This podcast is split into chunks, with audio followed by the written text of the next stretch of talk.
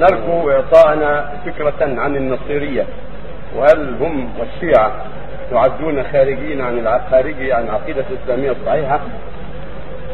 النصيرية طائفة من الباطنية طائفة من الرافضة الباطنية الذي يؤلهون عليا بالباطل ويجعلونه إله. هذا هو المعروف عنهم. وكتب عنهم شيخ الإسلام ابن تيمية في رسالة صغيرة فضحهم فيها وبين عقائدهم الباطلة وأنهم من جملة الرافضة الباطنية الذين يرون بعلي. فليسوا على الإسلام وإن تظاهروا بالإسلام. والناس من جملة الرافضة الباطنية الذين يؤلهون عليا ويرون أنه إله نسأل الله العافية والسلام. ولا يرضون بالإسلام ولا يدعون بالإسلام الذي عليه المسلمون وهكذا الرافضة النعتيه الجعفرية التي معروفة الآن في إيران.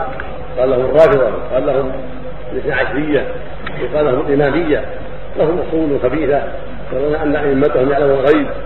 وأنهم معصومون ويدعون من دون الله ويستغفر بهم وينذرون لهم إلى غير ذلك. فأصول الرافضة الباطنية وجماعتهم وفرقهم كلها أصول خبيثة كلها أصول مخالفة لشرع الله عز وجل.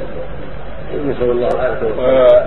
أخ يسأل ويرجو أن تجعلوا ندوة كاملة في مذهب الفرق الضالة. من من أجل أن تجتنب فرقهم هذا طيب.